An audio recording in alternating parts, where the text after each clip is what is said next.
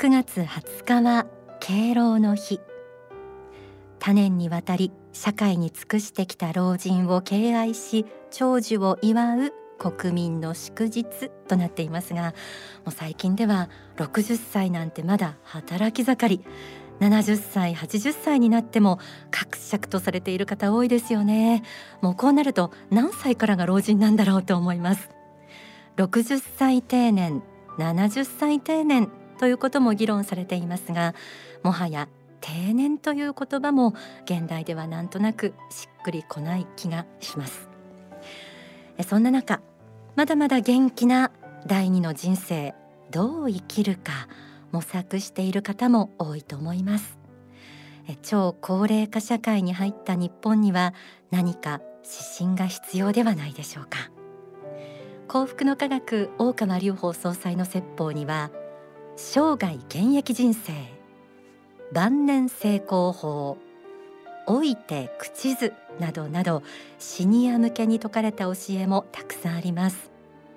今日はですね幸福の科学からシニア世代向けに発行されている情報誌その名も夢人間の編集を担当されている田中美智子さんにお話を伺っていきたいと思います。田中さんどうぞよろしくお願いいたします。よろしくお願いします。本当に素敵な夢人間というタイトルのこの情報誌なんですけれども、はい、この発刊の経緯ですとかどんな内容の、えー、情報誌なのか教えてください。はい、本当にあのタイトルとっても気に入ってるんですけれども、あの大川総裁のですね「愛の後先」という詩集があるんですけれども、はい、その中のあの一編のタイトルをいただいたものなんです。で夢を夢見て生きている夢人間をたくさんこう紹介しているっていう冊子になります。でコンセプトは100歳まで夢を持って生きる人のライフスタイルを提案ということで、えー、長生きするほどですね、えー、さらに幸せになっていただいて、えー、生涯現役ライフを歩まれることを心から願って制作しています。でまたあの幸福の科学の活動の中に大川総裁の教えに基づいて、えー、100歳まで生きる会というシニア層の集まりがあるんですね。はいでその活動支援にもなっていまして100歳まで生きる会の活動を迷子を紹介しています。100歳まで生きる会は友達づくり生きがいづくりを柱として、えー、シニア層のあの集まりなんですけれども、えー、家庭に光を灯して地域に光を届けるという活動を幅広く、えー、全国でされている集まりです。うん、そうですか、うん、で夢人間というタイトルということです。毎回私もあの拝読していて、はい、字が大きいし、ね、読みやすいし、実体験が載っているから本当にこうスーッと入るっていうか、まあ、説得力っていうか何でしょう元気もらうんですけれども、はい、あの田中美智子さんが取材の中で印象に残っている方など、まあ、挙げたらきりないと思いますけど、えー、今挙げるとすればどんな方がいらっしゃいますか？そうですね。本当にあのたくさんいらっしゃってあのどの方も個性的で素晴らしいんですけれどもあの夢を追いかけているなんか純粋な思いっていうんですかその熱い情熱っていうのが、えー、年齢に関係なく本当に皆さんお持ちで。で共通していることはあの言い訳をしない、あとあの自分のその時の年齢を全くハンデとして思っていない。で人とのつながりをとっても大切にしていましてあの素晴らしい方多いんですけれども何人かご紹介しますね。でまずあの最初に、えっと、最近、えー、取材した方なんですけれども、うん、えっと、この方は宮大工の棟梁。かっこいいんですよ。であの組み立て式置き茶屋っていう持ち運べる茶室をご自身で考案して作ってみたっていうことなんですよね。はい、で最初に部屋の中だけではなくて海辺とかあの山のこう緑の中とかいろんなところに茶室を置いて、あの楽しめないかと思ったらしいんですよね。はいでお茶を立てる時に使う茶室がこう持ち運べるようになったとそしたらですねイタリアとかブルネイとかロシアとかからお誘いがありまして、で3年前の3年前で70歳なんですけれども、はい、70歳の時に、えー、ロシアに自分で赴いて道具は送るんですけど組み立てられる大工さんがいないので。あの自ら率先して組み立ての指揮を取るとか、そういう動きに入ってるんですよ。で世界中に日本の良さを伝えたいっていうのが夢であの今も持っていましてでこの方がおっしゃってたのはあの全てはどんなことでもいいものを作りたいっていう情熱があるかないかで決まってくると。であのこんなすごいもう超プロの技術持ってる方が、あの技術で情熱はカバーできないんだっておっしゃったんですよね。すごい素敵な一言をね、ちゃんと伝えてくれるんですよね。でまああとはまあそうですね農業なら生涯現役でできるかなって感じで、退職後にあの農業を始めた方、この方もやっぱり研究熱心だし、えーと、マンゴーと冬瓜を栽培してるんですけれども、はい、でマンゴーではなんか糖度が大事なんですけれども平均13度らしいんですけれども、うん、この方のところで17度まで 甘いものができたと、えー、すごい大人気なんですって。で冬瓜の方はご主人が中心に作られてるんですけれども、こちらも品評会で何度も賞をいただいている。あの言ってみれば素人さんから農業を始めたんですけれども、すごい勢いで発展してるんですよね。そんな風になんかいろんな方いらっしゃるんですけれども、はい、綿花栽培でね、はい、起業された山本さんが、はい、今日なんかご紹介いただけるそうなんですけれども、山本智子さんとおっしゃる方で、綿花コットンのことかな？そうですね。すね。えっ、と未来綿花栽培事業研究会っていうのを立ち上げた方なんですけれども、あのこの方は多くの方に出会いたいっていう思いがあの一番心の中にありまして偶然見たあの綿の木に魅了されて綿花栽培を決意したんですね。でこの方も本当に素人さんであの通販で綿の種をもらってそれを自分でまあ勉強してあの作ってみたっていうのが最初らしいんです。よ。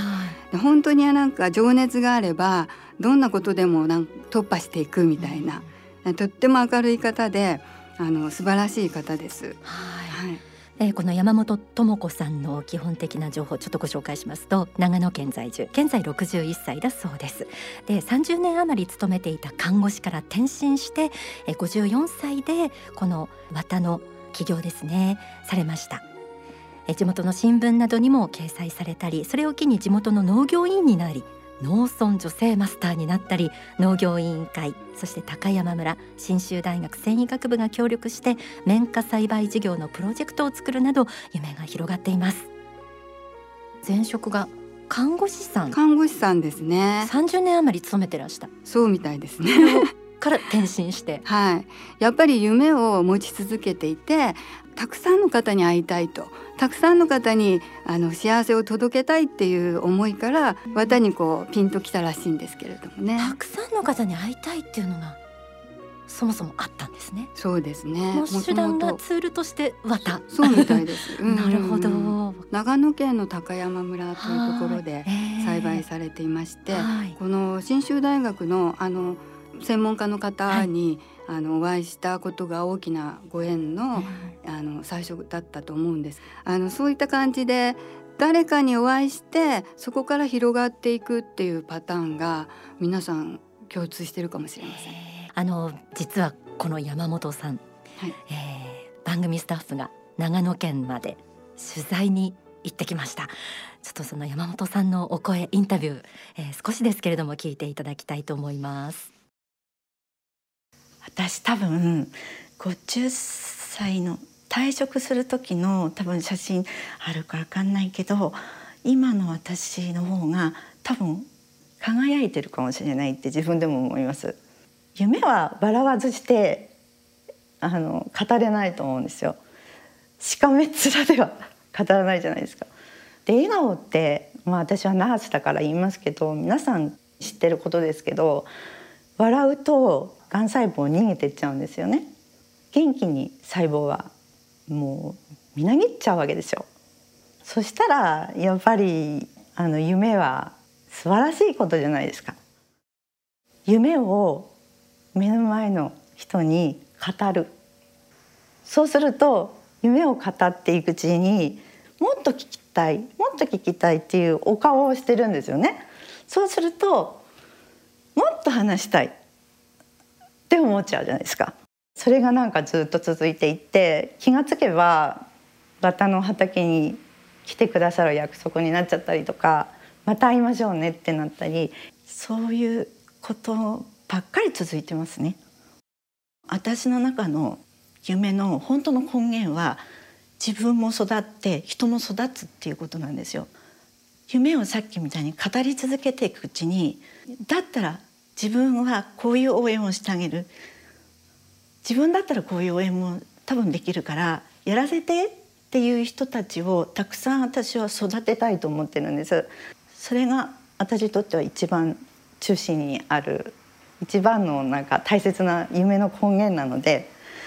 それってできたらコットンフィールドあのテーマパークがみんなの力で高山村にできるっていうそれは何年かかってもそれをやり遂げてから死にたいなっていうふうに思っています。いや山本さんコットンフィールドっていうテーマはパークまで作りたいっていう夢広がり続けてますね。はい、ね明るくて、うん、とってもあの前向きな方ですね。もうお声から本当それ伝わってきますね。はい、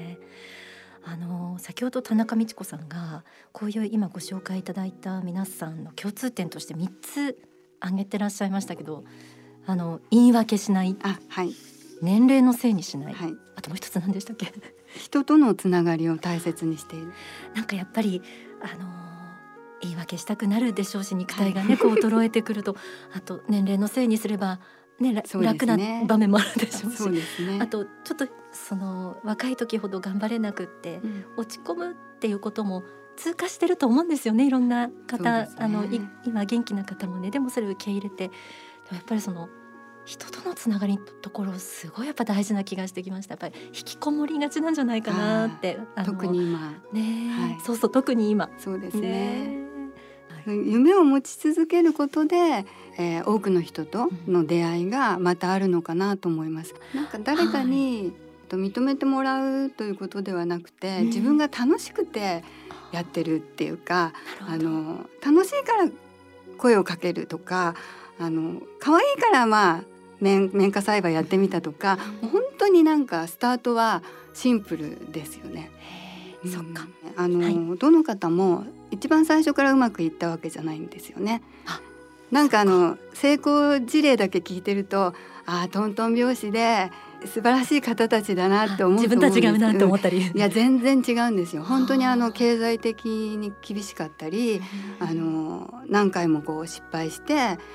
まあマンゴー一つにとっても最初の年からっていうことではなくあの試行錯誤をしつつなんだろう工夫に工夫を重ね努力に努力を重ねて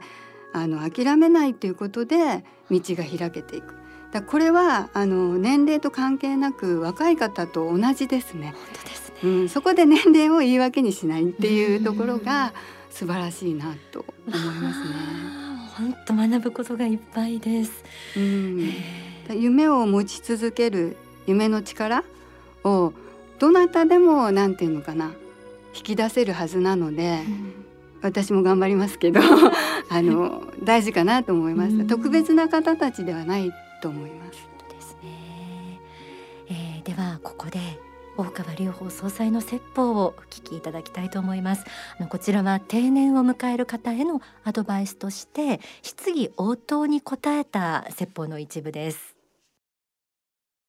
なんて世間の、まあ、押し規制のこの年齢でこうだというやつまあ大体刷り込みが入ってきて自分も自己暗示にかかってくるのであと2年で普通の人はもう仕事辞めなきゃいけないんだみたいな入ってくるから自分もやっぱそうなんだろうなという感じに入ってくるし病院なんか言うと医者がもうそういうこと言うからねあこれは老化現象ですとかすぐ言うから言うなとこうこうしなきゃいけないところがありますね。だから、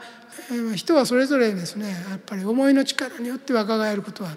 できるので自分はまだやるべきことがあって情熱を持ってるという限りにおいてはやっぱり若者と同じ状態ではいられるんでやることがなくなったら人は老いるんですよだからそういう情熱を失ったら老いていくのでやっぱりやることがなかったら自分で作っていくことしか基本的にはないと思うんですね。だから50代でもう一回学び直したような人っていうのはまあ60で口果てるようなことはないわけでそれから先の人生がまだあるということですね。そういう意味で何回か人生学び直さなきゃいけないんですが学生時代のやつはまあ大体30過ぎると大体消えていくので30過ぎたとこでまあ社会の中堅層に入っていく段階でもう一回勉強し直さなきゃいけないことがあるんですが4050代でもう一度さらに勉強し直すとあの自分が次にやりたいことの準備を入っていくと、まあ、頭がなんて活性化してきて、えー、少しずつ進んでいくという状態ですよね。常にですね新しいものに対してチャレンジしていこうという気持ちを持ち続けることが大事だし、まあ、夢を持って情熱的にやることそれから毎日自分を律してやっぱ鍛え直していく繰り返し鍛え直していく努力を続けること。これで、えー、あの人の寿命なんてもう20年30年もどうにでもなりますよ。だから他の人が60歳でね全く働けるようになった。勝手にどうぞっていうことで私は私関係あるなんて川上の方でも泳いでいきますっていう。これはやればいいので自分はこうだと決めればその方向に向けていける。なぜひともご成功なされて他にもどうだいって私の話を聞いてみるかいっていう7080の時に行ってみようという気持ちをこう持って、えー、後進のものを育てて、まあ、やっぱり7080まで働かないと世の中迷惑かかるよとしっかり頑張りなさいってこう言える自分をこういつも描いておればきっとそうなると思う。今お聞きいただいた説法は書籍エイジレス成功法に収められています、えー、今日は田中道子さんにいくつになっても夢を持ってチャレンジしている方々のお話を伺ってきました。まあ、本当に学びいっぱいでした。元気が出ます。ねえ。ー、今日ご紹介した山本智子さんのインタビューの様子なんですけれども映像を撮ってあります。天使のモーニングコール公式 YouTube で、えー取材した時期ちょうど綿花が綺麗にね咲いていたということでえそちらもお楽しみにされてください。であの先ほど田中道子さんからお話しあった幸福の科学の100歳まで生きる会えこちらには夢人間というテーマ曲まであると